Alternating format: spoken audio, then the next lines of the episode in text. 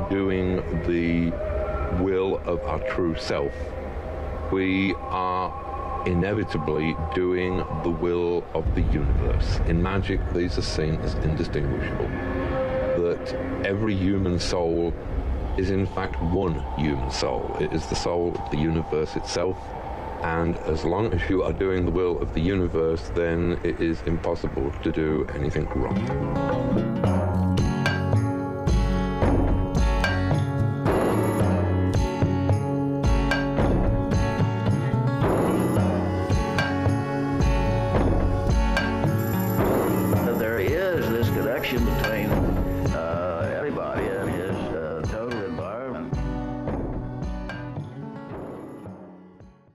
Shalom and welcome to Prag Magic. I am your host, Keats Ross. And after a deluge of media setbacks, damn retrograde, I guess, it is my esteemed pleasure to finally premiere my wonderful chat with the incredible Caitlin Foisey and Dr. Vanessa Sinclair.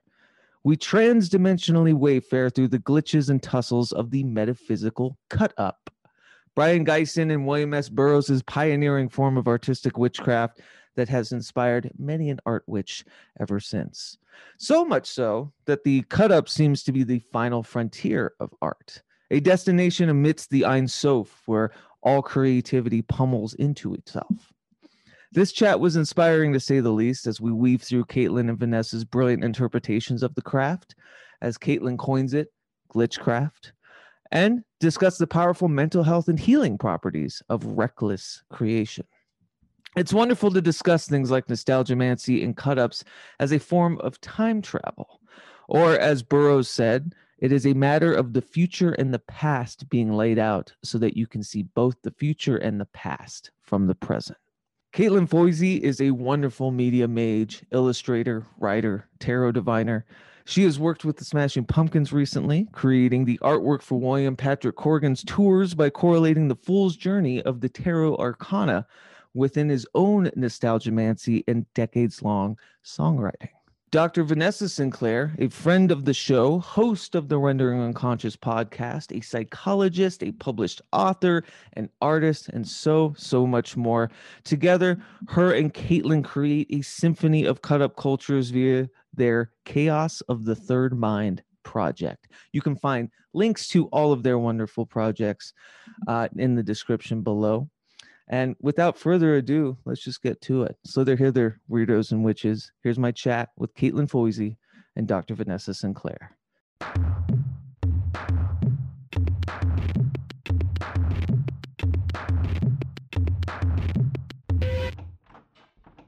I've been a big fan of both of your guys' work. I've had wonderful conversations with Vanessa in the past, so it's good to get you guys both in the same room to talk about uh, the generation of chaos of the third mind and all of your wonderful works. Um, I've heard that the genealogy of your guys' meeting had something to do with Houdini's grave. Can It you talk a little bit about that? Vanessa and I were visiting Houdini's grave, and we made this joke that it would be really funny if we got locked in. And then we did. It started as a joke. it started as a joke. But in the midst of getting locked in, we had this whole conversation about the things that we were interested in and cut ups and uh, time travel and all these things. And then in the midst of being locked in this cemetery with Houdini, it sort of came about that we needed to work together and to create books and projects and spread the word of cut ups and talk about Gysin and Burroughs. And then, of course, right after that, we found like this like weird tiny gate that was like slightly ajar that we could sort of slip through. And we're like, Houdini, thank you. I love it. it. Like that sequestered you guys in there just to make the plans to work together. It really did. That's really cool. Exactly. Yeah, I talked to Vanessa in the past a bit about necromancy.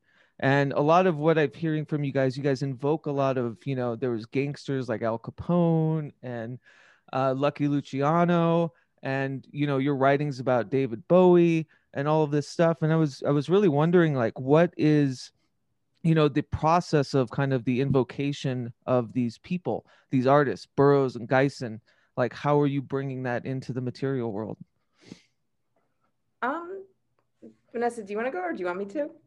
Go ahead and I'll add. Okay. so for me, a lot of it is through film work, through cut ups, through art.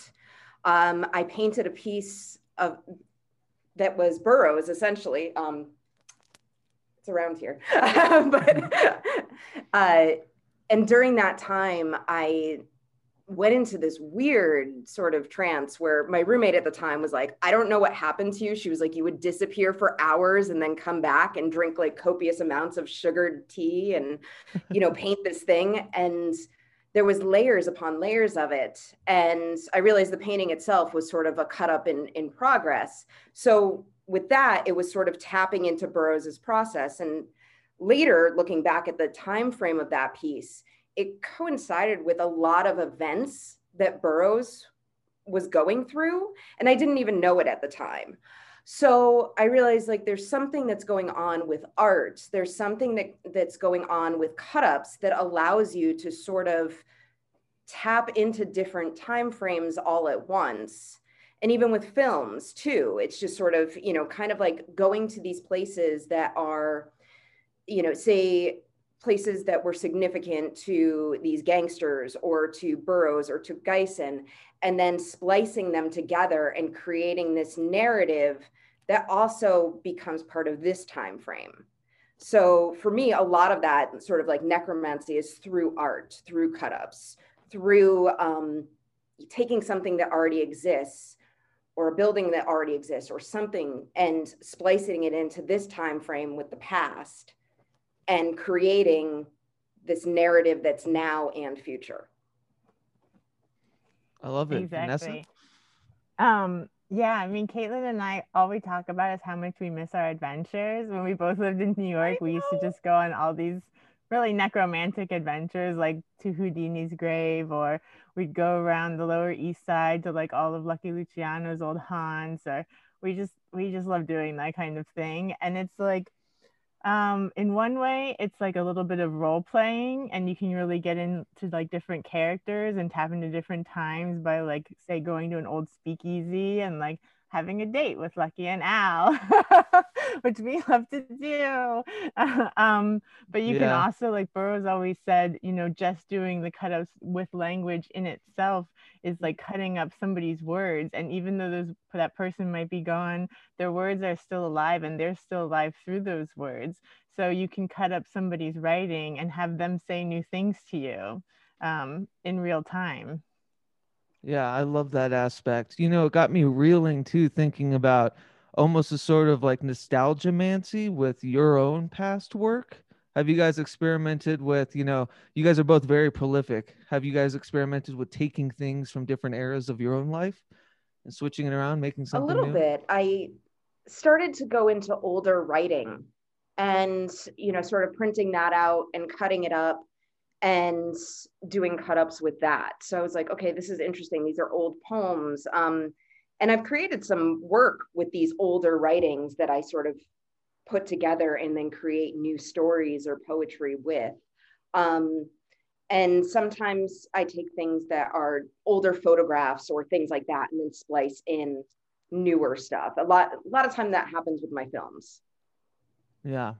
Vanessa, yeah. have you experimented with that? Yeah, I mean, even today, when I've been making a lot of collages that are kind of icons of people that have passed, and then I'll photograph the collages and then I'll print them out. Carl got me this little printer called a Selphy where you can print out photos from your phone. Um, yeah. And so I've been printing out like collages and then putting the colla- the printed out collages into new collages so that they end up being like little parts of new works. I love it. I love that. Yeah, because that's you know it reminds me a lot too within you know my music creation and you know I've gotten into you know taking samples of old music I've created in the past and regenerating them into something new and it does like sing a different song completely. Do you guys uh, have a praxis with the cut ups? Is there like a meditation to them? Is there you know and any kind of like magical working as you're doing them? Um, I think that they become magical workings. For me, what happens is when I get an idea for something, the idea takes over my brain. And sometimes it'll be triggered by a song. Sometimes it will be triggered by something. And I will just listen to that over and over and over again until I see the entire thing forming. And sometimes when I start working on it, it forms into something else because sometimes it wants to be something else. Um, so that becomes the meditation in itself for me. Uh, I don't really have a process for like getting into the space of things. Like usually when something hits me, it just hits me so hard that I can't do anything until it's done. Yeah, I feel Vanessa. like we I feel like we live in this world. Right, So like I yeah. don't think I have to go into like a certain state to like do magic or cut ups or art. It's just kind of like life all the time. Um so yeah, but we do like we mentioned in the London talk, we made this um oil where Caitlin worked on an oil for Burroughs and I worked on an oil for Gysin and then we combined them and made this like third mind oil. So I don't remember what I was working on recently, but I did pull out the oil for something I was doing recently and put that on. Um, I have like where where I sit and make all of my collages is like I showed Caitlin the other day when we were talking. Um, it's just like an entire altar to like all these dead people, like you know Right. Burroughs and Gysin and Paul Bowles and uh, Lady Jaye and Genesis and just everybody. There's like I have like a whole section of my house now. That's my kind of third mind. We Yeah, call it the altar. 23rd mind now too because there's so many of us in there. Right. And then- I and love even that. when I painted the the portrait of Lady Jaye for for you, Vanessa. When I signed it, I signed a year ahead, hmm Oh. which was something I never. But we realized it coincided with something Vanessa was doing that was supposed to come out, and I was like, okay, so. that totally segues into uh, a big thing I wanted to ask you guys about is your experiments with uh, Burroughs's intersections Mhm. and you know time travel, Yeah. as you know you can totally relegate it to be. Uh, explain what like your processes with you know this time travel aspect of cut ups and whatnot. So for me, the time travel has a lot to do with history, bringing history into this space and time, and also being able to sort of work magic with it and create the future that you kind of want to create as well. I have a lot of intersections that happen all the time. I'm constantly reading things and I'll go outside and something will happen. And I'll be like, okay, here we go. And also, I mean, the work that I do in my everyday job besides tarot is normally I'm working on, you know, something for William Patrick Corgan, either Smashing Pumpkins or his, you know, like solo tours or Madame Zuzu's or something. And I mean, he's completely into these intersections as well. So we'll be talking there'll be intersections happening.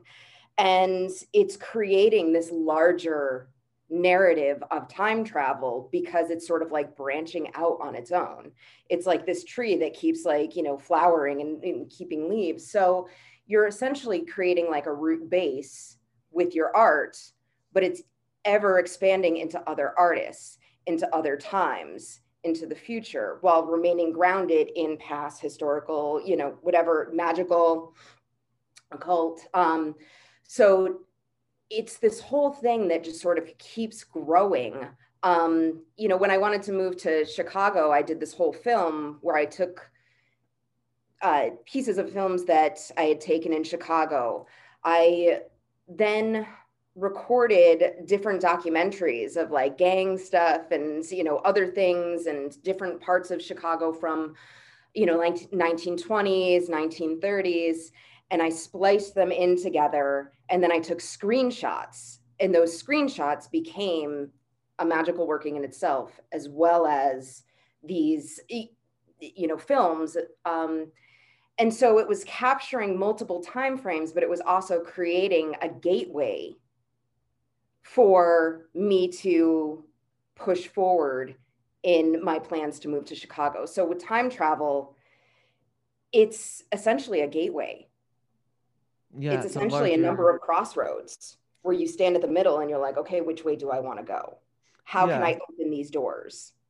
I often talk about you know magic being uh more you're more conducting the pathways rather than the objectives Right. right so that's yeah that sounds like sounds like a supreme form to do so you know and it's funny too you started working with B- william patrick corgan or billy corgan as he was widely known you know and the uh the my little 13 year old goth heart. Um but uh you know which is fascinating because you i think you started doing the illustrations for the tour in which he was playing a lot of like classics. Like it was kind of a, Yes. a time travel you know Absolutely. Yeah. And we tied in so much of the occult and, you know, so many, I mean, we have so many similar in- interests. Like he and I can talk for hours about our interests, but um, it was tying in so much of what I was actually doing at the time, which, you know, we're talking about 13 year old hearts, you know, like right when, when the pumpkins really started to get huge.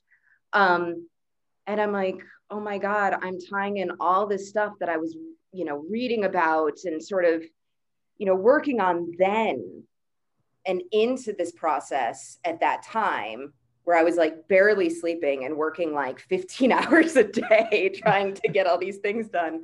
Um, and so that was almost like this crazy meditation in time travel.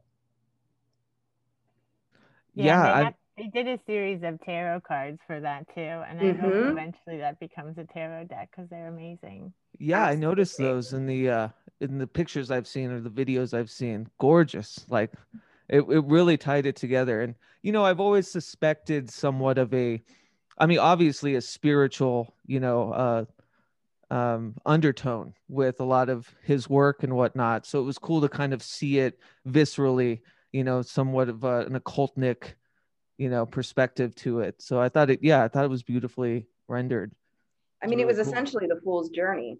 right yeah So the And whole tour, the whole tour, the whole show was the fool's journey. That's true. Yeah. Did you guys equate maybe songs to certain tarot cards? And Yes, Like, I, for the um for today, I did a series of tarot cards for the song today, and he gave me a basic thing. He was like, "So, if you were doing a reading, he was like, what cards would you equate with such and such journey?" And so I'm going to keep that to myself because I don't know if he wants that out in the public, but um, you know, so I chose the tarot cards and I said, "What do you think of this spread?" And he said, "Perfect." So that was how we kind of uh, created that. And then I would just send him, you know, in progress shots. But it's it it definitely was this whole thing of this is the fool's journey. This is the process of which we go through, like in our own psyches. So if you watch the entire show, you're essentially like going along the fool's journey. You'll meet the the high priestess. You'll you know do all of these things, and what it's doing is it's, it's essentially like opening you up. And you know all of Billy's songs are pr- basically like downloads anyway. So as you're listening to it, as you're experiencing it, you are receiving information. It's just, it's opening you up. It's allowing you to time travel. It's allowing you to create this cut up moment in your own time and to see, you know, this progress or this process. and uh Vanessa, you know, I don't think I was able to tell you like in person, but you know, my condolences for Genesis and whatnot. I was able to talk to Carl a little bit, you know, about their passing. And you've mentioned that you're working with cut ups, you know, with Genesis and Lady Jaye. Is that sort of a same scenario? Are you finding like in an outward journey, you know, past the finality of life, like through this creation with them and you know, people that you've known and worked with? Oh yeah, for sure. I mean, Yeah. that's for everybody who's sad. I'm like Jen's Jen's still around, so Yeah. um, and now they're together, so they're very happy. So like, even though we miss Jen, like Jen's great. Jen's happy. They're happy. Yeah. They're together. Um, so that's good.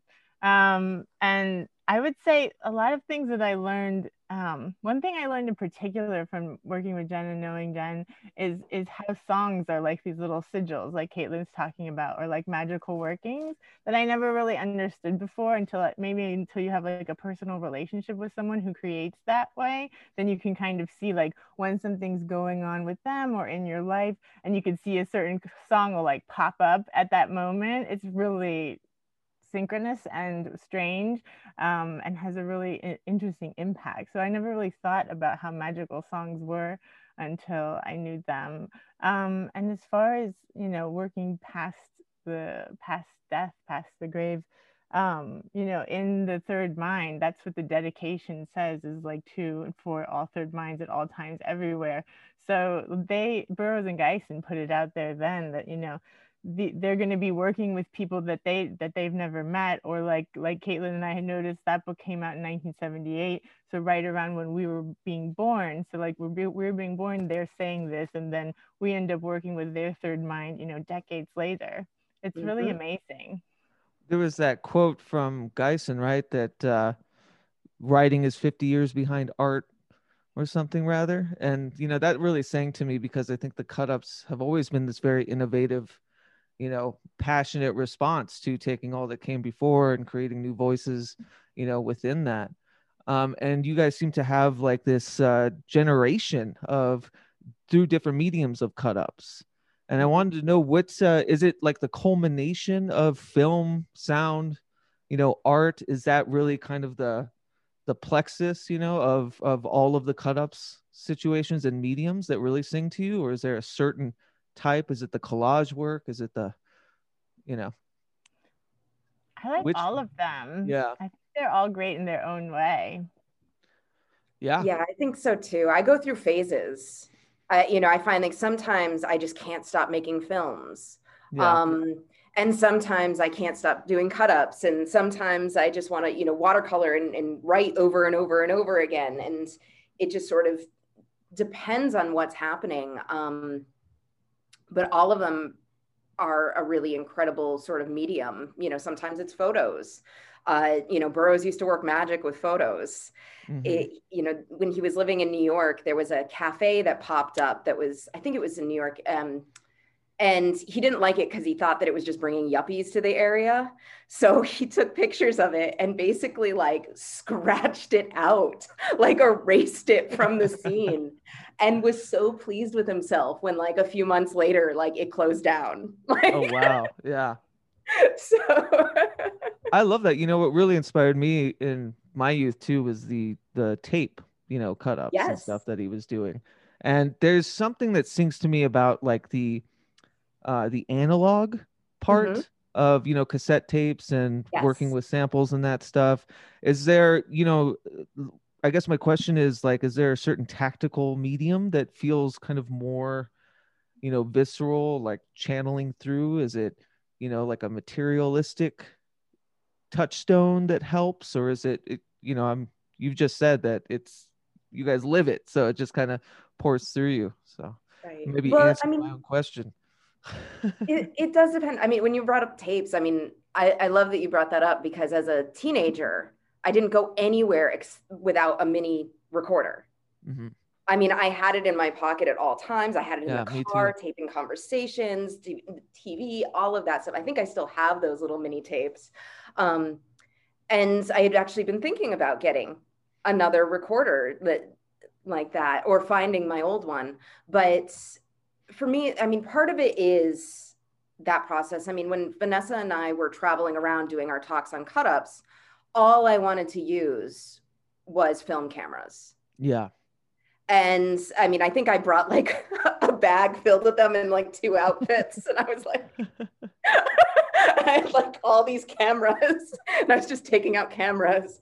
Um, but it was so important for me to have like this film and feel myself like you know putting the film in and taking these analog photos. And you know and a lot of the stuff that we have now is digital which is its own magic in itself. Um you know so it really just depends on what i'm sort of feeling or what's at hand. Like if i'm out there and i need to film fast obviously it's going to be my phone. Right. Um but there's so many things that you can do to splice up your phone to make it you know into the the tool that you need. Um but sometimes like i just really want to put my hands like on scissors and cut things up. So for me it's just whatever is kind of speaking through at the time or whatever i have on hand. Yeah. Yeah what i've been doing lately i have like a whole process that kind of uses everything so I've been making collages um, with scissors and glue. Um, I don't know how to use Photoshop, so all of my collages are scissors and glue. I've seen them Um, on Instagram. Yeah, they're wonderful. Yeah, I've I've been doing them every day for since November second. Um, definitely every day. Um, but I've been making collages, and then I put the cut ups. I have like well now I have a whole trunk full full of cut ups, but I take some from the trunk into a shoebox, and and I pull cut ups from that, and I put those into the collages, and then I've been reading myself recording the cut ups that are in the collages and then setting those to music to make albums and then making little videos to go along with the songs. I love it. Yeah, it's I look just the cross platform of mediumship, you know, with it and encompassing it all. Um, you guys are both very prolific too, and I guess you know, Caitlin, you kind of answered this. It sounds like you just find follow the song, like if you're inspired, you do something.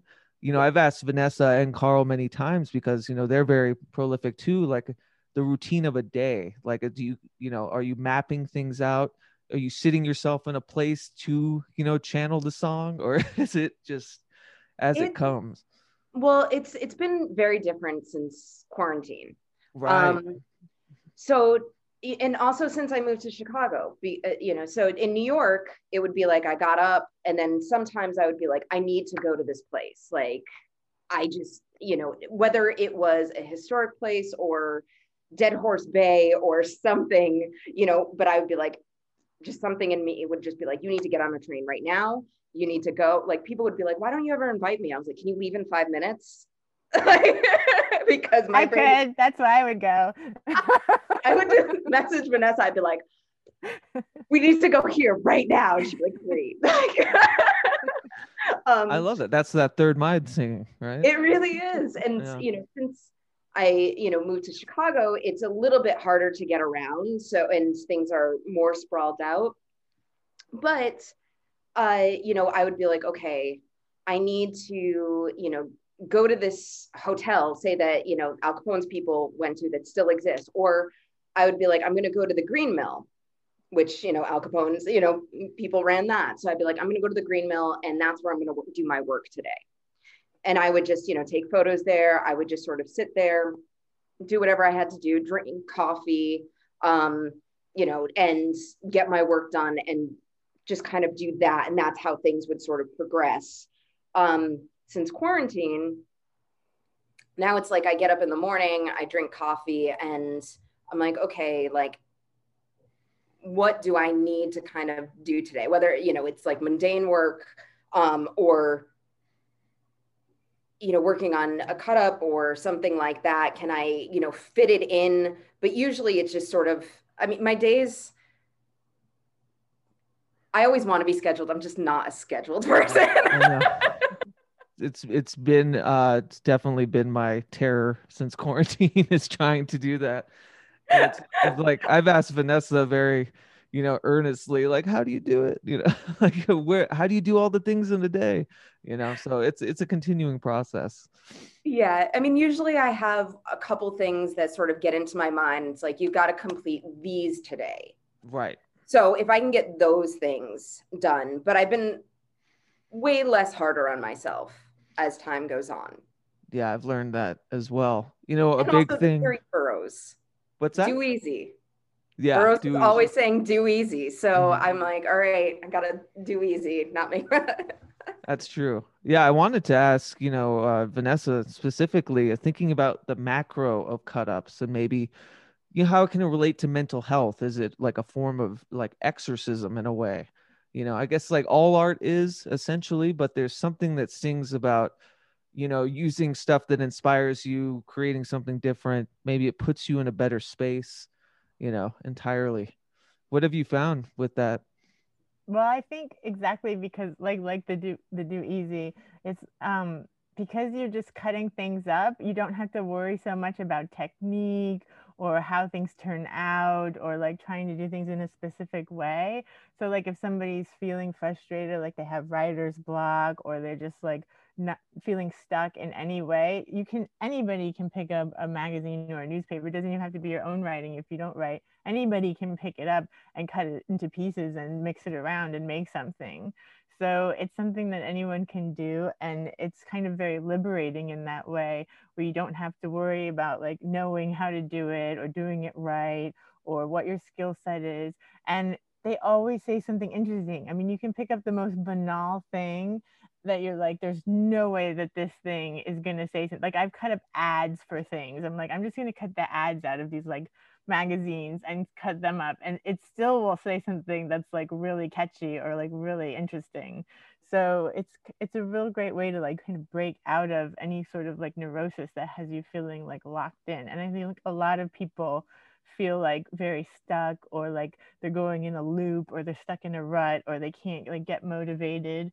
So it's a way to kind of get yourself out of that rut without having to do much effort yeah, I love that. Um, I was thinking too, you know, since quarantine, I've tried to do this, been working with this idea of divergent magic and a sense of creating a ritual of the day to kind of help consort with the other that is brain chemistry. you know, this like that sometimes oppressive nature of brain chemistry.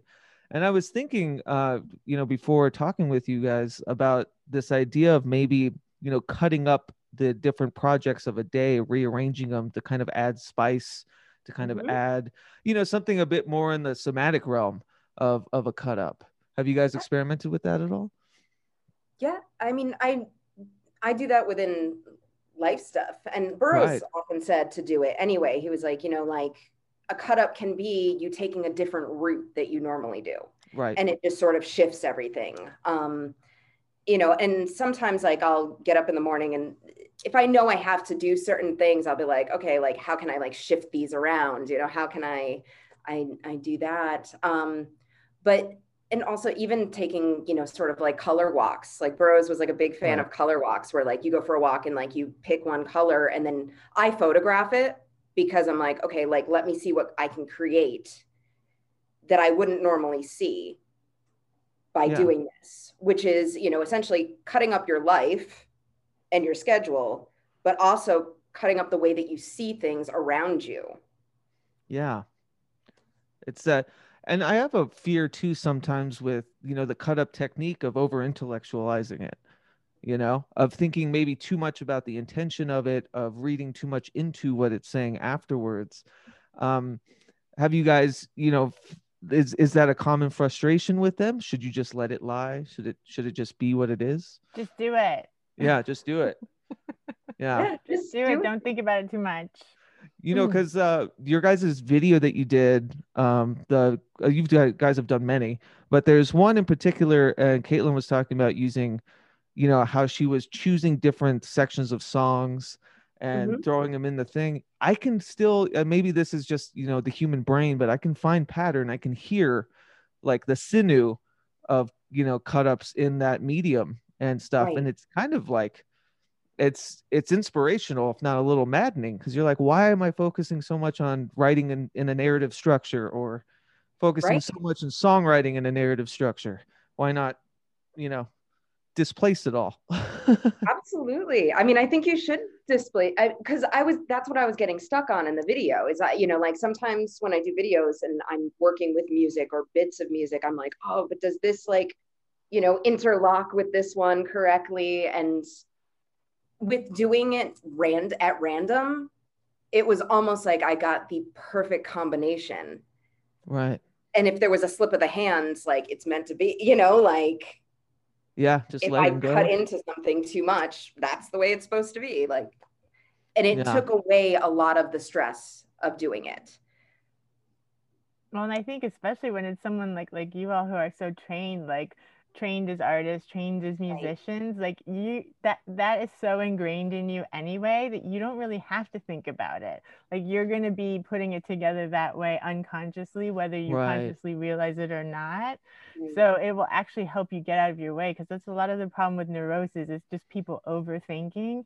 And I think one thing like since you asked about mental health, um, I feel like what psychoanalysis used to be was people kind of understanding how, you know, things in our past or our parents um, make sense of what, how looking at that makes sense of what we are like now.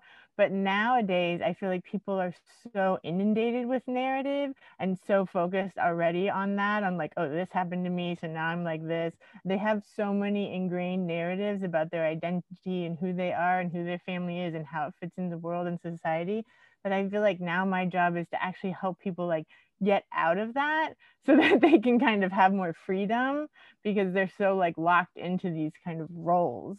So that's a great way to just like help yourself kind of get out of all of that like overthinking and categories and like structures that you're so inundated with already. I love it. Yeah one of my you know continuous experiments with writing or music you know i guess essentially could be considered cut ups but it's always yeah just to kind of uh not do the usual in a way you know of what i'm pre you know programmed to kind of see or or spill out and so the cut up thing, you know, it's it's long tried and true. Um, you guys are definitely a wonderful example of how you can create something, and as a listener, as a viewer, as a reader, I can see something quite wonderful in it. It being very maybe disparate from your guys' readings of it or not, and it seems a bit like more straight to the source, right? If that makes sense. Yeah, and you know, it's interesting. Um, in Vanessa's book, she had mentioned Jonas Mekas, who is like, yeah, you guys just get noises for that. Um, yeah. um, but I used to be an art model, and the person that introduced me was the artist that I was posing for, and he was like, "Do you mind watching this?" He was like, "As a as a teenager and in my 20s, he was like, I would have hated this."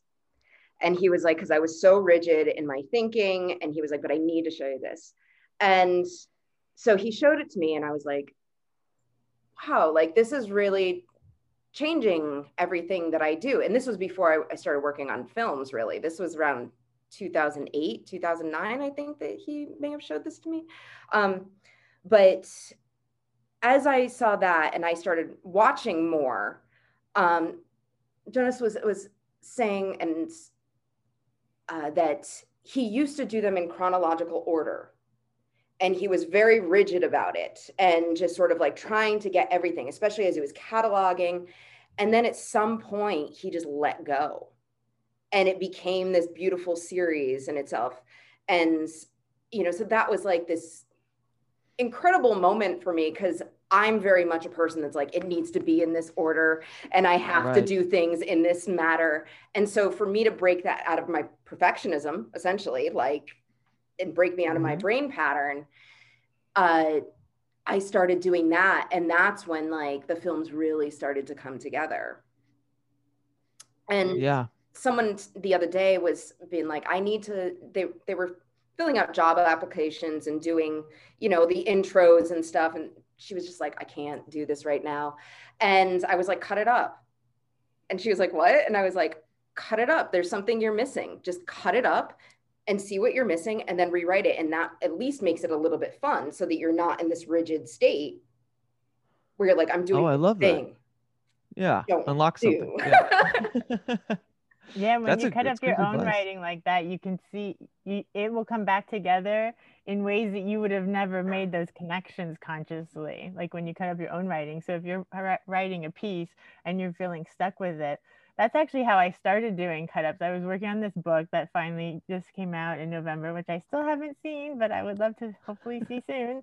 Um, but um, I was working on this book and I was um, writing about all these artists. And then I was like, maybe I should do what Burroughs says and try cutting up too, because I'm like writing about it and thinking about it and talking about it, but I'm not doing it. And then basically, I've just been doing cut ups for like five years. And then I was eventually like, maybe I should get back to finishing that book that I was working on that started this whole thing. And as far as like the magic of cut ups, when when like Caitlin and I since the beginning we're always like, please just try them yourself. Just try them, you'll see. And as far as like how much they've changed my life, I will tell you. When when I got a new apartment and it was 2014, I think. Um, and usually I go through the house and I put salt and I sage it and whatever and I clean it all out right before I move into this apartment. So this time I was going by to get the keys for this apartment after work and I didn't have all of my little tools. Um, so I said, well, why don't I just like consecrate this house? I like got some white candles from like the bodega downstairs and uh, i was like i'll just like light some candles and do some cut-ups in here and see what happens. Like i wonder what would happen if i consecrate my apartment with cut-ups. And like my entire life has changed basically so that's gorgeous. I mean the thing that really sings to me especially as a writer um you know in in fiction too uh those you know those roadblocks and just the ability to kind of maneuver around it by using that tactic is is such a cool idea.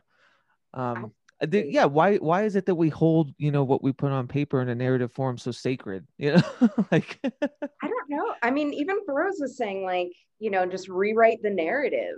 You know, someone asked him uh, a long time ago, obviously, like what would you do if you were stuck on a desert island? And he said, I'd write my way out. I love that. And I, he was like, I would just, he was like, I'd write my rescue. Yeah.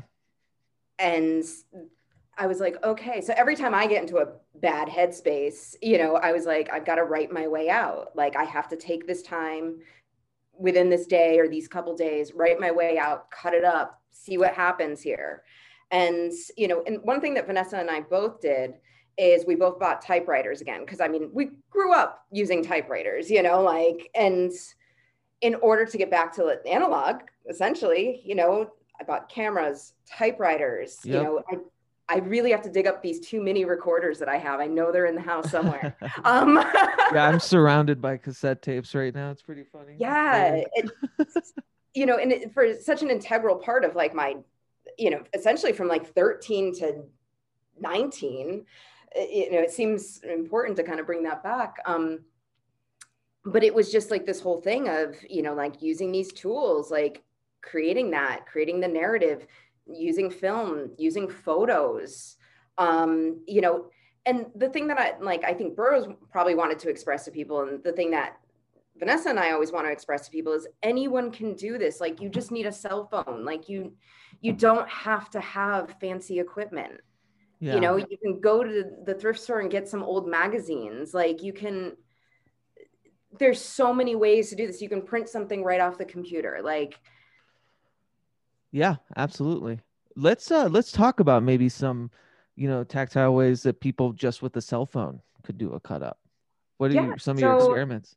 Um, basically, if people want to film with cell phones, I mean, there's plenty of editing apps. You know, some, say someone's like, I can't really afford to get all this like, you know, Adobe, you know, software or anything like that, and that's true. Like that can be really expensive you know they can do it right on their phone. I think the phones come with some sort of video editing app but also there's apps like 8 millimeter. There's apps i mean there's even photoshop apps. There's all these different techniques. There's apps to make glitches. There's apps that make it look like 80s you know videotapes. Right. Um you know anything that you want to add to that can add a layer of magic and I call it glitchcraft, you know. So it, yeah. it's this whole thing of just going out there and whether you're filming inside your house, whether you're filming yourself, some people don't want to film themselves. You can film books, you can film the TV, you can film documentaries. Um, there is a film, I think it was Finding Sugar Man, where the guy actually oh, used eight millimeter on his phone because he ran out of actual film and recorded the stuff that he recorded on the computer to make it look like the millimeter. And no one was the wiser. No one knew until after, and then they're like, "Shocking!" like, yeah, it's the world we're in now. So you know, yeah. it's very easy to do that. Whether people just want to, you know, film their street, walking down the street like maybe they could even do it in loops like every day walk down the street and see what you get and then cut it up um, sometimes when you're filming you won't notice what's going on until you actually look at it and then you're like yeah. oh wow i didn't realize that sign was blinking you know like always open and i'm doing this thing you know where i'm like completely closed off and like here's this sign going blinking at you um or like when Caitlin found out something that actually said like opening doors we didn't know existed on the sidewalk. I did, yes. Oh, nice. it reminds me, I think, too, um, just like this sounds a bit loaded, but like the metaphysical power of the pause button on any recording thing. Instead of stopping the recording, you you know, you're recording something, hit pause, and then go about your day and then, you know, unleash the pause and it's already in this kind of linear cut up at the right. end of it. Yeah. Absolutely. And one of the things that I love about film and photos is that you're literally capturing a moment in time that can yeah. never be recreated. Yeah. Yeah, absolutely. And that to me is like the biggest magic that there is. I'm like, you have just captured something that can't, like, no matter how much someone tries to recreate this, it cannot be recreated. Have either of you translated uh you know some cut ups like maybe compose something narrative from a cut up like I use did. it to it's, inspire something i mean i i did do a little bit of that when i did um there's a piece on the chaos of the third mind right. site where i took a lot of ancestral writing that i did and i just took out the extras where it said like and the you know and it became a piece it became yeah. a narrative of my ancestry um, so it was very interesting that way because i and what i was writing about is is essentially like one of my ancestors that was tried as a witch like two or three times and it was like it was her story coming through these cut ups from random pieces of writing that i had done kind of talking about that and magic that's awesome. Yeah, Vanessa, have you translated some into uh, narrative stuff? Well, I'm I'm working on a poetry book now. So my first poetry book, Switching Mirrors, is like pure cut ups where it's cool. like I was cutting out things just like one word at a time or just like tiny, tiny phrases of just like two or three words and putting them in a box and pulling them out at random. And everything is exactly how I pulled it. I didn't do any editing except for I always have to say I changed one word in the book and it was when it said sofa i changed it to couch because couch is like an analyst couch and so nice. that had meaning for me but other than that i didn't change anything the only thing i really decided is like when the poem stopped i'm like that's a good place for that to end um so that one was like that but since then I, I don't feel like i have to be so purist with my mm-hmm. cut-ups now and Burroughs certainly wasn't.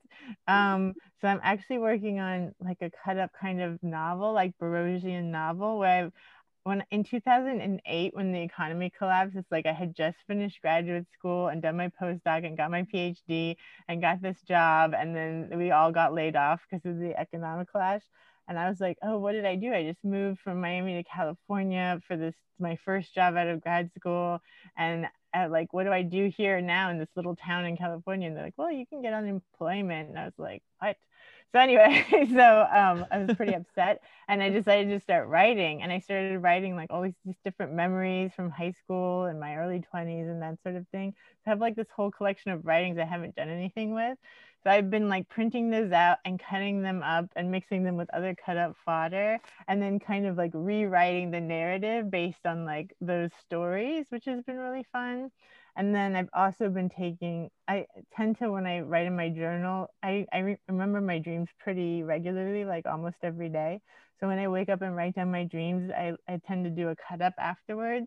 So I've been translating those cut ups into poems, but now I'm kind of playing with them more where I'm like, oh, well, this would sound better if it went here and kind of rewriting the poems a little bit, whereas I didn't before.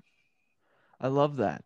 You know, it's something that shot out for me when you were uh, just explaining that was maybe transposing it in a more of a meta way about your magical practice, right?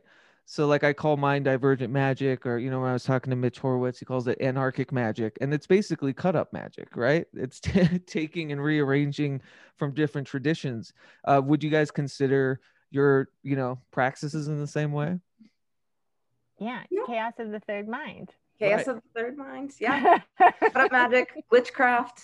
Yeah, just cut up witchcraft. Yeah. Mhm, Exactly. Well, do you guys uh, find a a warring at all with a traditional sense of occultism and and that anarchic magic, that cut up magic? Um, I mean, so with my upbringing, I mean, I didn't really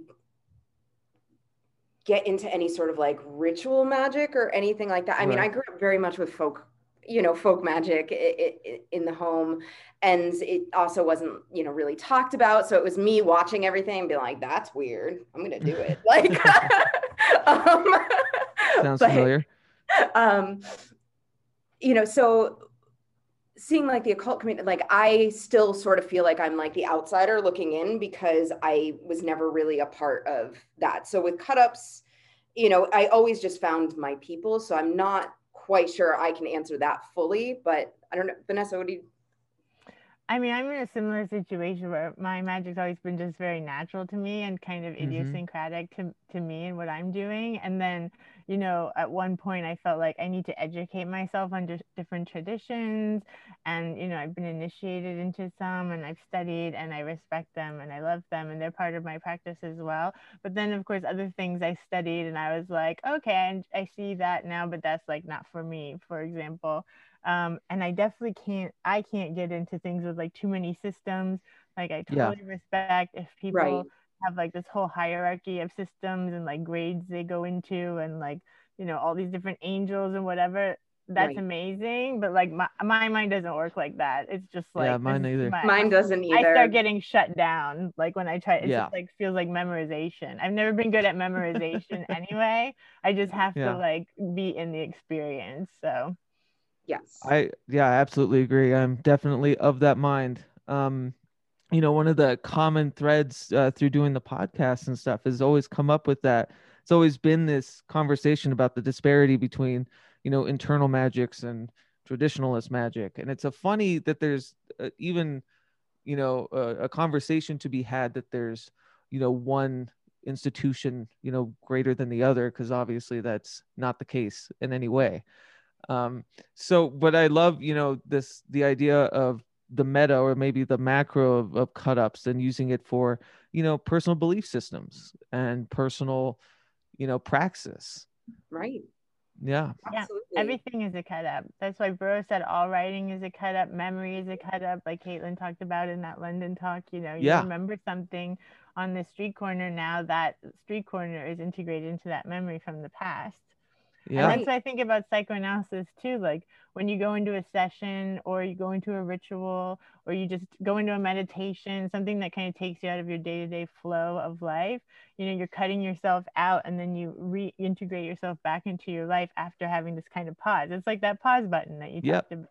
right You know, like taking a pause, going into another headspace, and then coming Mhm. back into your life. And I think that's totally life altering. Absolutely. And, you know, with memories in itself, you know, your first initial memory of something right after it happens is the most pure. And then as you re remember it, it's essentially cutting it up. yeah and- i was just going to say Yeah. And in merging it with other memories or feelings. So memory itself is an actual cut up. Mm-hmm.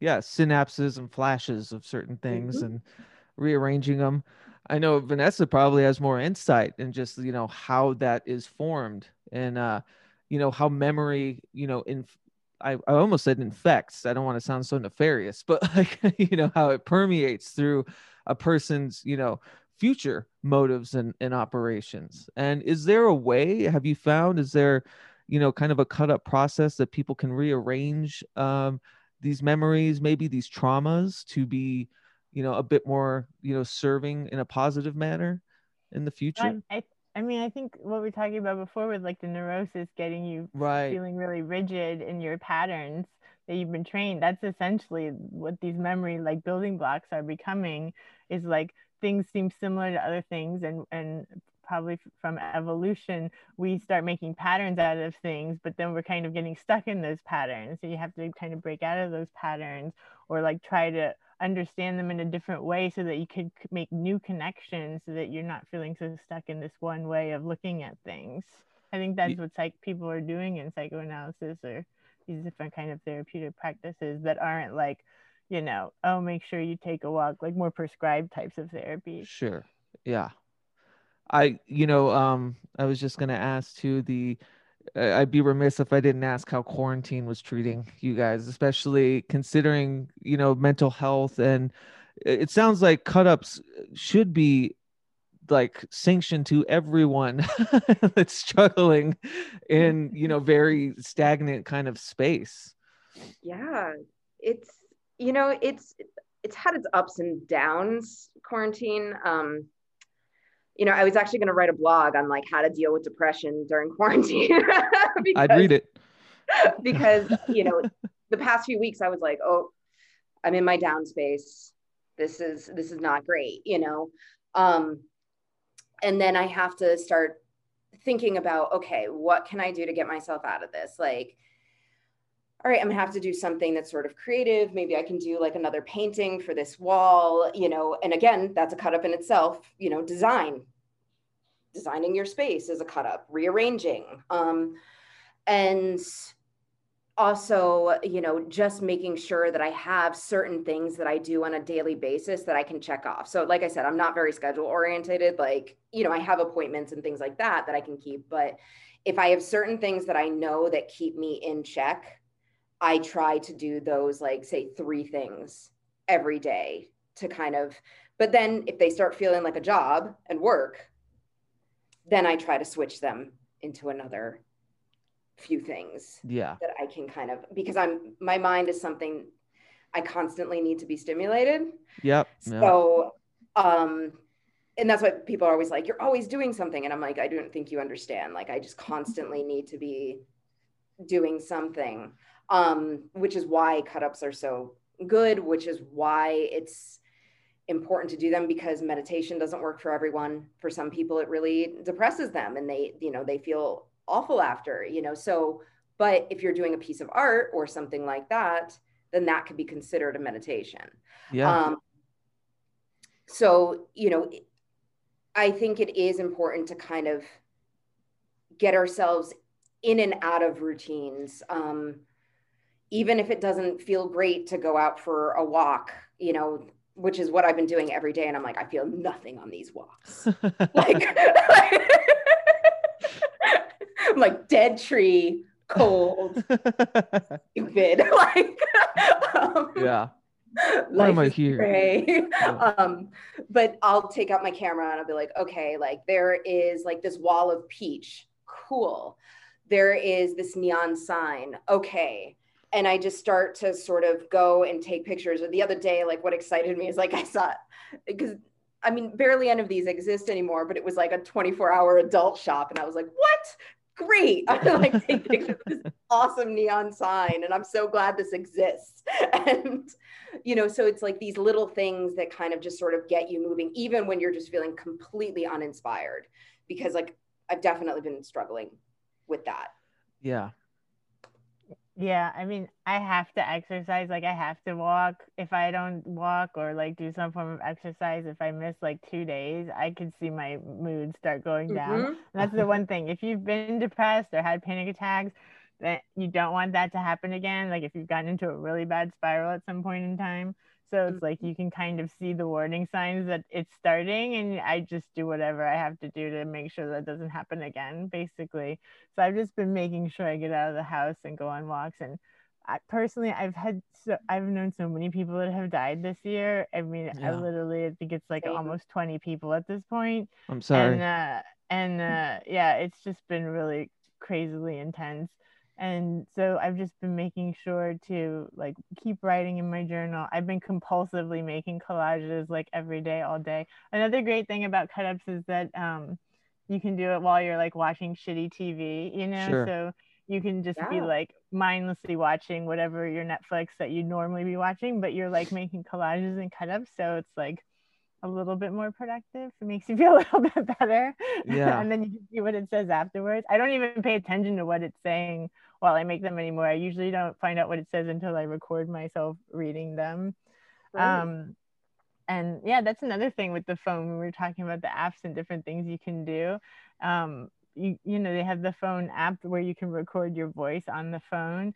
And also, like when you're walking around and you want to film different places, um, anything that feels like particularly magical to you or like a special moment or like doing field recording sometimes i'll Mhm. just like record a field recording like for example caitlin and i and carl went to atlantic city and we walked through like a carnival and it had so many great sounds and then i just layered one of the voice recordings of, from my phone app over the field recording from the carnival and then that's a track you know and then they made made made a video for that also just from things that I filmed on my phone. And uh, you just put them in iPhoto and then garage if you have a Right. Mac you have GarageBand and iMovie. That's all I use. I don't use anything fancier than that. And you know unless you're doing films like that you want you know to be in like film festivals or things like that like you don't need like expensive equipment or anything like that and also i have known people that have done film festivals that have used an iphone and not told anyone and Yeah, totally. so don't think it doesn't happen it does but you know like as far as you know just like mental health and quarantine i mean i'm by myself literally 98% of the time hmm um, I think I've seen four people this year. Wow. Yeah. And I mean, I am used to it because I work on tours. And mm-hmm. so, you know, there there will be three or four months where no one sees me, hears from me. I'm barely on social media. And also that's another thing. Social media, like definitely try to I was Limit your- just gonna segue into that. Yep. because it can be time consuming, it can be depressing. Yeah. and it can really just sort of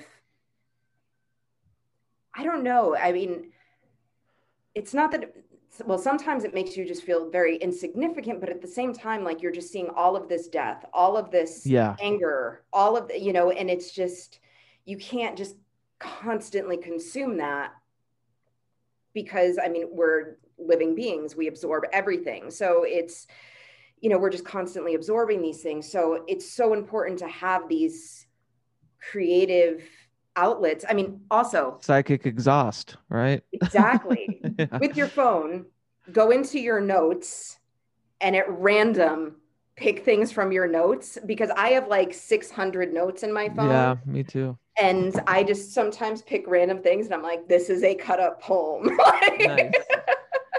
it seems to me a part of the process too is pushing it out. yes Yeah. Um, and with the advent of social media and stuff, have you found it as another, you know, tundra of like uh you know, magical aspects of just getting it out for other people to see, creating something, but it seems like it's not one to spend too much time on. It seems like a lot of the the message too is to complete it in a way or to finish it and, you know, push it out into the ether. Am I correct? Yeah. Yeah, absolutely. I mean, and that's sort of what the internet is anyway, because two days from now, no one's going to remember what you posted, you know, Right. like, so it's like that instant sort of download, like you're seeing this, you're getting the message.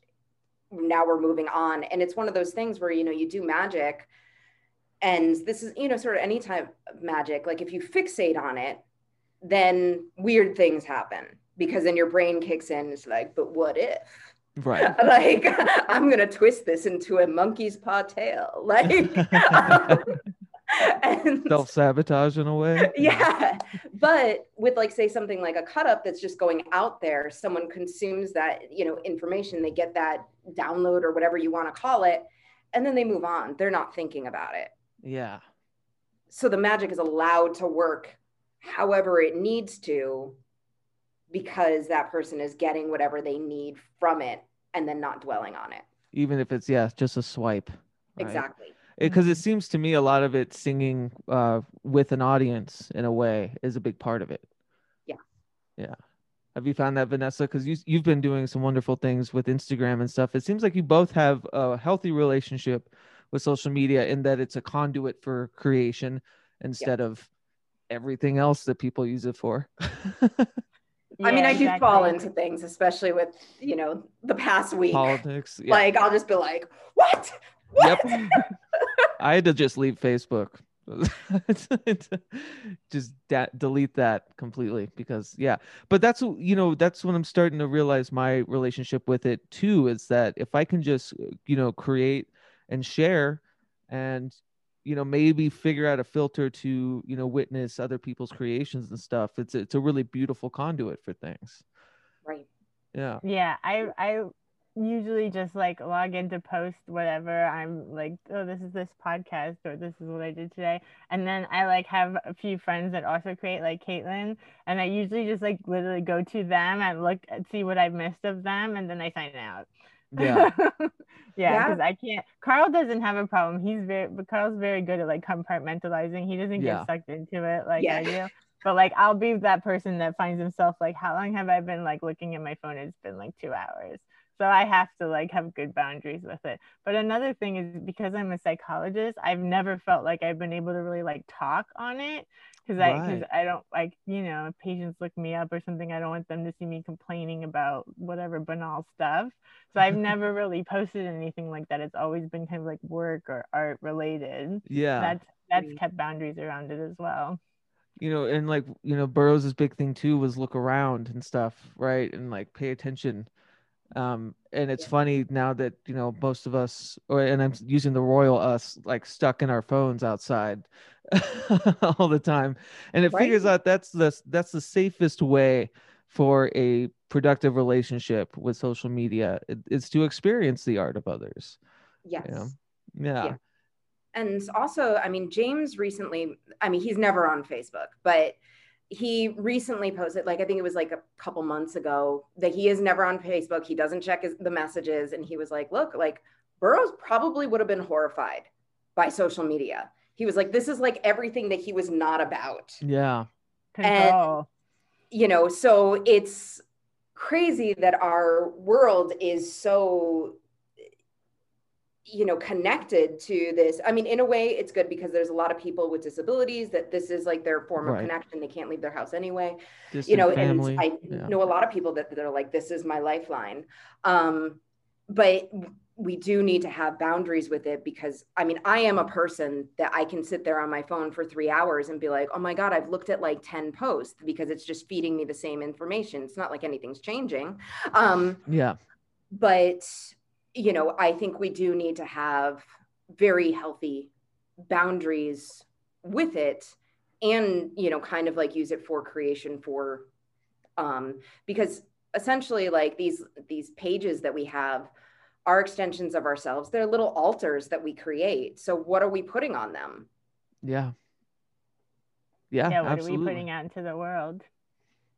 yeah and it's you know it's sad. It's you know getting people to listen to an album or watch a video is you know a million times harder than someone to read a facebook post you know so it kind of inspired me today i want to try something that's sort of cut up with posts you know people's posts and see what kind of uh what illuminates out of some vitriol you know Absolutely. Vanessa and I used to cut up each other's messages that we would send to each other. We would just Yeah. print them out. I'm sorry if you hear drilling over there. They're they're working on the apartment next door. oh no i don't hear it I um don't hear it either. what uh, are there some modern kind of cut up artists that have really sang to you guys that are doing some innovative stuff with it Um, other than you two There's only we're the best, Yeah. clearly. um, I mean, people that I wrote about in, in in my book, I wrote about it in much more of a flexible way. Um, Mhm. So it doesn't necessarily have to be like Burroughsian, Geisian kind of word cut ups. But I mean, like I even talked about like Joe Coleman and how he puts all of the different like little images around the people that he's painting in his portrait and it's like all different scenes from their lives or their past or like people in their lives or events that were going on in their lives and how that's kind of this like memory collage that he uses Mhm. um i wrote about val denham and how she integrates her dreams into her into her paintings and how she like dreams about having uh, like an creating an album or finding one of her albums in a store and then she actually will make the album that she found in the dream Oh, um, cool. so that's really amazing I love that.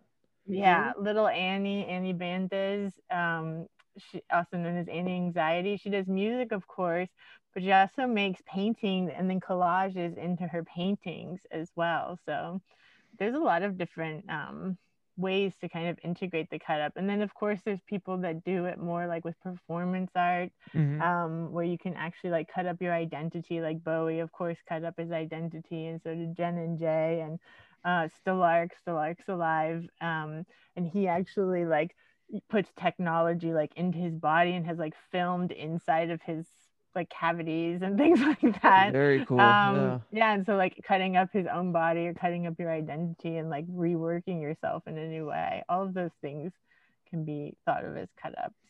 Yeah, and Billy also uses cut ups for his songs too. Um, you know, sometimes when he's like stuck songwriting, he'll use cut ups and just sort of, you know, create them from there. Um, and I'm trying to think of everyone right now. Vanessa mentioned a lot of people, so Yeah. Well, I love it too. I also love oh, sorry. No, I was gonna say I love when you because we were talking before about like kind of necromancy and like Mhm. how people fit together historically and how when you discover new artists then you find out how they were connected to other artists that are already on this kind of journey and that's why we came up with well Carl came up with the 23rd mind because it Yeah. seems to be this kind of like current and Billy's definitely on that current and like when Caitlin and I gave our cut up talk at Madame Zuzu's and he was at our talk then he was talking to us about like going to Jajouka and the master musicians and of course like Brian Jones went there and Mhm. Gysin and Burroughs went there and Jen went there and um, it's funny how everybody has all these different kind of intersections and connections with these certain things. I love it. It's- Yeah, it's a six degree of the third mind, right? six degrees Yeah. of separation. 23rd degrees um yeah it's you know it's it's just fascinating to me too uh you guys talking about you know using even before you've met them like people's works that are still living. And and your guys' talk you were like you know charlotte rogers is here and i used her you know i used her writing in a cut up and it's like in in the you know very kind of uh obvious form of manifestation but the connection you know is like a path working in itself. And i've definitely found it through the podcast you know people will come up and it'll be like oh yeah. And then talked with them and everyone seems like the world just gets smaller and smaller you know.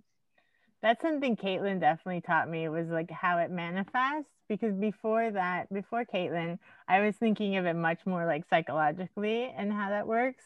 Um, but from Caitlin's stories, um, showing me how they actually manifest through like her cutting her words up with certain other people and then them, those people coming into her life in in vivo and that's what i talked about in that in the talk that you're talking about in london and how like all of these different artists and writers and psychoanalysts and magicians that I like that I wrote about and uh, I took their work. I took the work that I wrote about them and then I also took their writing and I mixed them all together in this box. And then it was like all the people from the box were then actually in the room, like actually talking to each other in real time. And now they've all become friends and like different projects have spurned from those relationships. And now there's all this more great art and like writing that I get to enjoy. Yes, absolutely. Fantastic.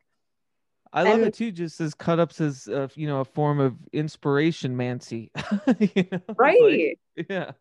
Well, also, I mean, just in in general too. Like, I'm I'm not sure if I've told this story often, but um, when I was first moving to New York, when I was 18, you know, from 13 to like 18, I was working on cut ups, you know, doing stuff with like Burroughs stuff, and finally got. I had this weird dream about him. I was like, I'm gonna write him this letter. Went to the mailbox, opened up a magazine, and found out he died. And I was like, really, like, really, world. Um, and then moved to New York. And um, the first person that I met was Burroughs' godson. Like he literally walked up to me, and I had this thing that said Bauhaus, and he's like, "The band or the architecture?" and I was like, "I was like both." like, um, Yeah, exactly. started up this conversation. What do you like? And he was like, Oh, my mom lives in Burroughs' house. he was like, Do you want to go? And I was like, Yeah, like obviously. So, you know, like these intersections will happen when you're open to it, when you're like, okay, like I'm doing this. I mean, I didn't even know what I was doing at the time. I was just like, this is fun. Yeah. I'm a young teenager. like In New York, right. yeah.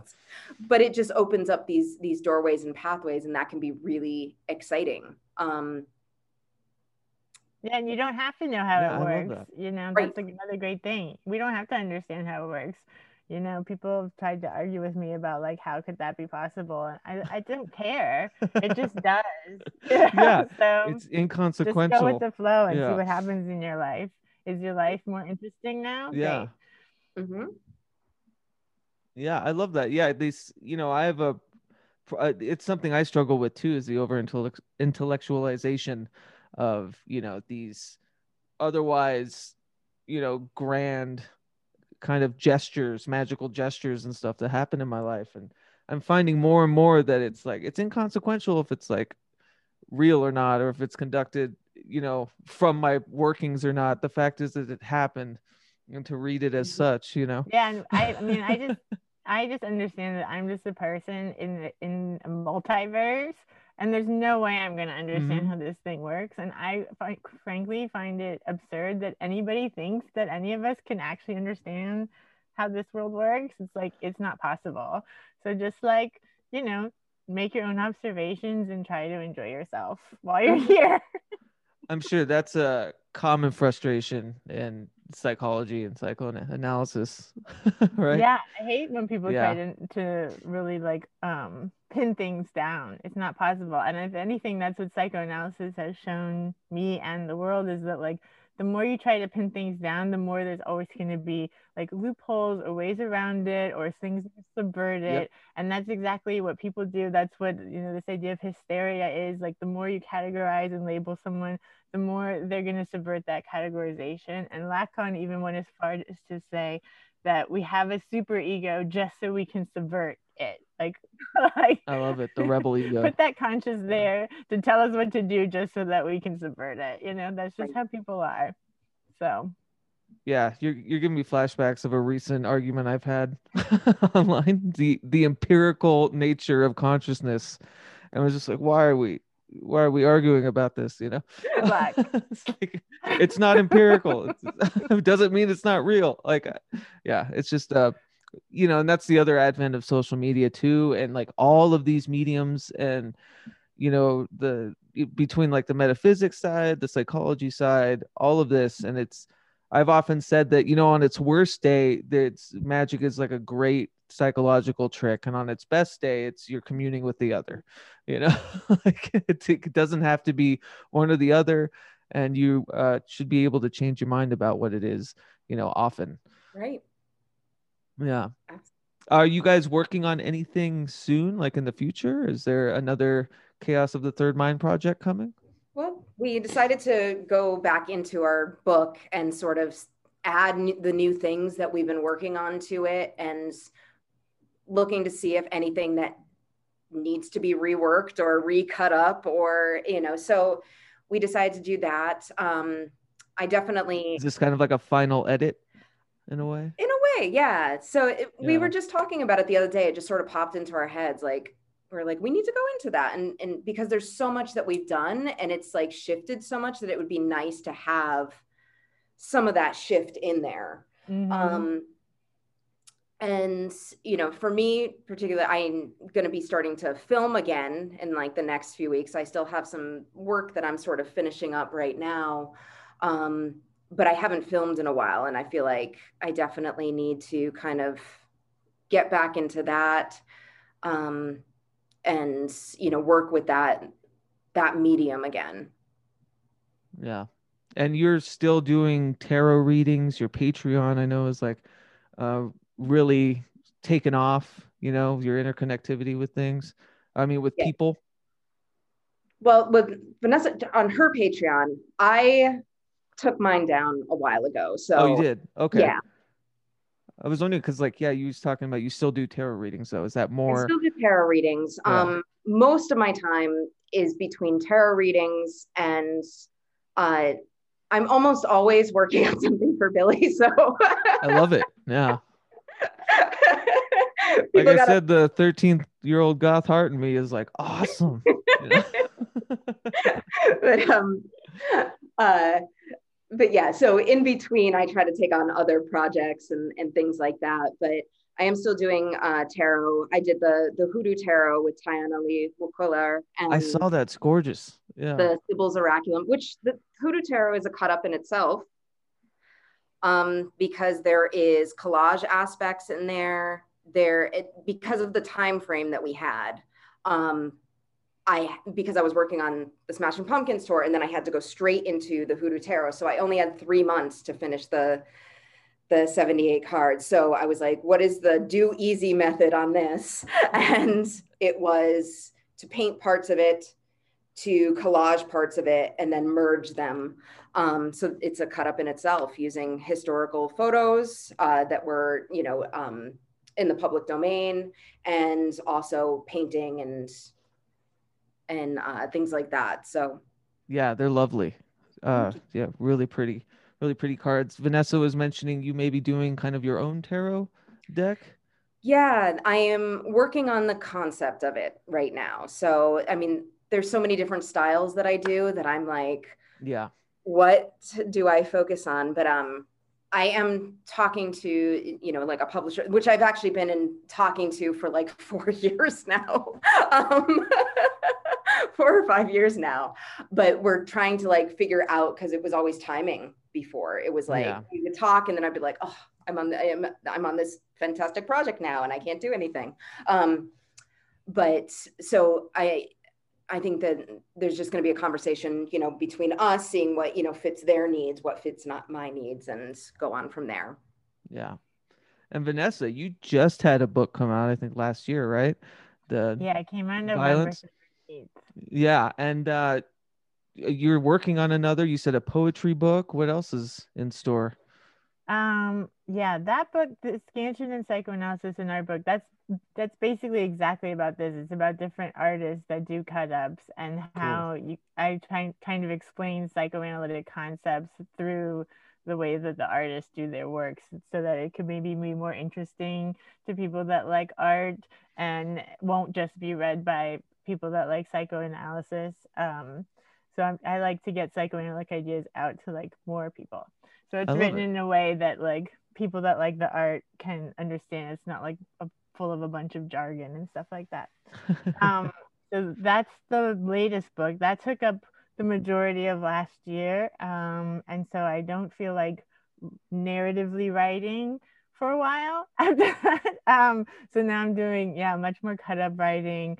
Um, if I do write something like linear, it's like a, just a short scene and then I cut it up. Carl and I, Carl and I have our Patreon, and on that we've been writing a book together. yeah, um, I love it. The exquisite, exquisite corpse, corpse. style Yeah. yeah where we we started we both wrote our first chapter without seeing the other person's first chapter so he started writing like this like noir detective novel about like burnt corpses that the that they're working on a case on and i started out uh, with all of us all of these 23rd mind characters in Jajouka, like smoking with the master musicians. So we've had to like bring those two things together and make them like fit, which has been really fun because it's um, been really interesting.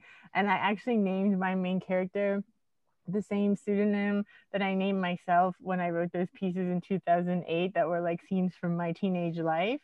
Um, so now we've decided that those scenes, I started integrating those scenes into that book too. Like the, that's her like past, the main character's past so that's been fun too and also like this whole idea of like rewriting the narrative like caitlin talked about you know burroughs would write himself off the island carl's really big into that um and you know i think we can clearly see like that fiction does write our reality based Yeah. on like where we're living right now Absolutely. um because yeah this is like a jg ballard novel basically mixed in with a bunch of other people but like um yeah i think a lot of things people have written in fiction you know 50 years ago we're living in now so clearly something it has to do with something um so yeah i'm more inter- interested in that in writing like fiction and cut ups um and not having to like be like a smart psychoanalyst. I just like want to like do things that are fun. And then, you know, psychoanalysis right now for me is more relegated to I've been the Freud Museum's been doing a lot of online lectures and I really love those. So I've been like getting my psychoanalysis through like online Freud Museum talks.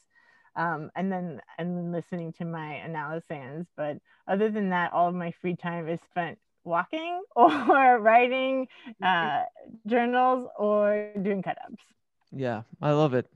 Uh, yeah, I was it got me thinking too that my generation, our generations are a bit of a cut up, you know, when it comes to past media in kind of this generation of regurgitation, you know, like mm-hmm. you're just saying like this people have written this story about 2020, you know, over and over again in different mediums. It's funny. So it's, we're living a cut up we don't want to right now. yeah, exactly. There's a lot of weird stuff in the unconscious that people don't want to deal with, and that's yeah. why it keeps popping up. Mm-hmm. Um, we just have to deal with it. That and that reminds me too of artists that are working now. There's a section in my book that I would have liked to make longer, but I actually discovered their work when I had basically already written the book, and I just kind of added it in there. Um, but this whole like section called remix um, and remixology, oh, and oh, yeah. they have they have these great kind of ethics. I was talking to today actually I was talking to Paul Miller, who's DJ Spooky, mm-hmm. and um, this guy David Gunkel and uh, Aram Sinreich. And there's these great artists that are doing mashups and they do it with music, but also with like digital in the digital sphere. And they have the great ethics as far as like not not having any author, not having any ownership, having it all be in the kind of public domain and like, you know, everything's already been rehashed and remixed and cut up and redone so many times that it's impossible to find like original sources anymore if yeah. that even ever existed so like why bother basically and i love that that's yeah. exactly where i am because it's uh yeah it's just not possible anymore and it's going to become more impossible as things go on so i love it and if any you know anyone's listening to this you know i think this is the best case I've heard for you know everyone should be doing cut ups, and it's it's miraculous I think what it does for mental health, what it does for you know creative praxis and otherwise. I'm definitely uh, have already been incorporating it in the audio sigil that Vanessa and I are you know she shared a track with me. I'm not going to cut up her thing. I'm going to leave hers alone.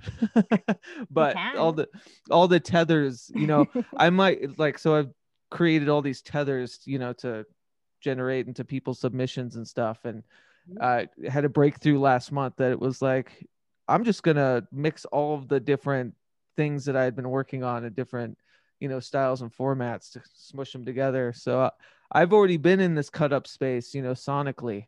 Mm-hmm. So this talk couldn't have come at a better time. Um, uh, thank you guys. Like Kate, I want to just want to say one more thing. Like Caitlin yeah. said about it being kind of a portal or a gateway. That's the yeah. thing with the setups as well.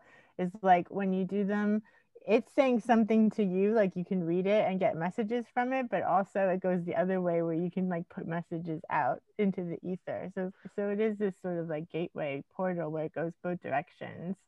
Yeah, mm-hmm. sounds like a communion with the other to me, for sure. thank you guys so much. It was lovely meeting you, Caitlin, and always lovely, Vanessa.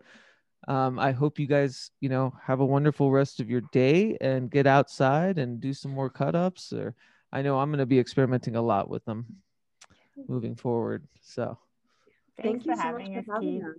Yeah. Um, and I'll let you guys know when this comes out. You know, I'm like I'm gonna pepper it up, give an intro and titles and all that good stuff. And uh, it should be in a couple weeks. Great. Thank you so much. Yeah, thank you guys. Nice to meet you again. And Vanessa, send my love to Carl. I will. All right. Have a good night, you guys. Bye. Bye.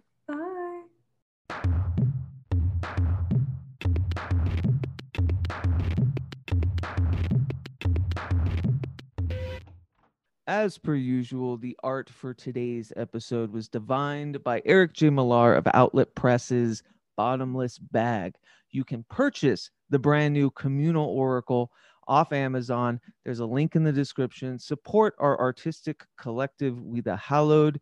Support Eric J. Millar's Oracle or oracular uh, series of ongoing wonderful uh, oracle and bibliomantic works.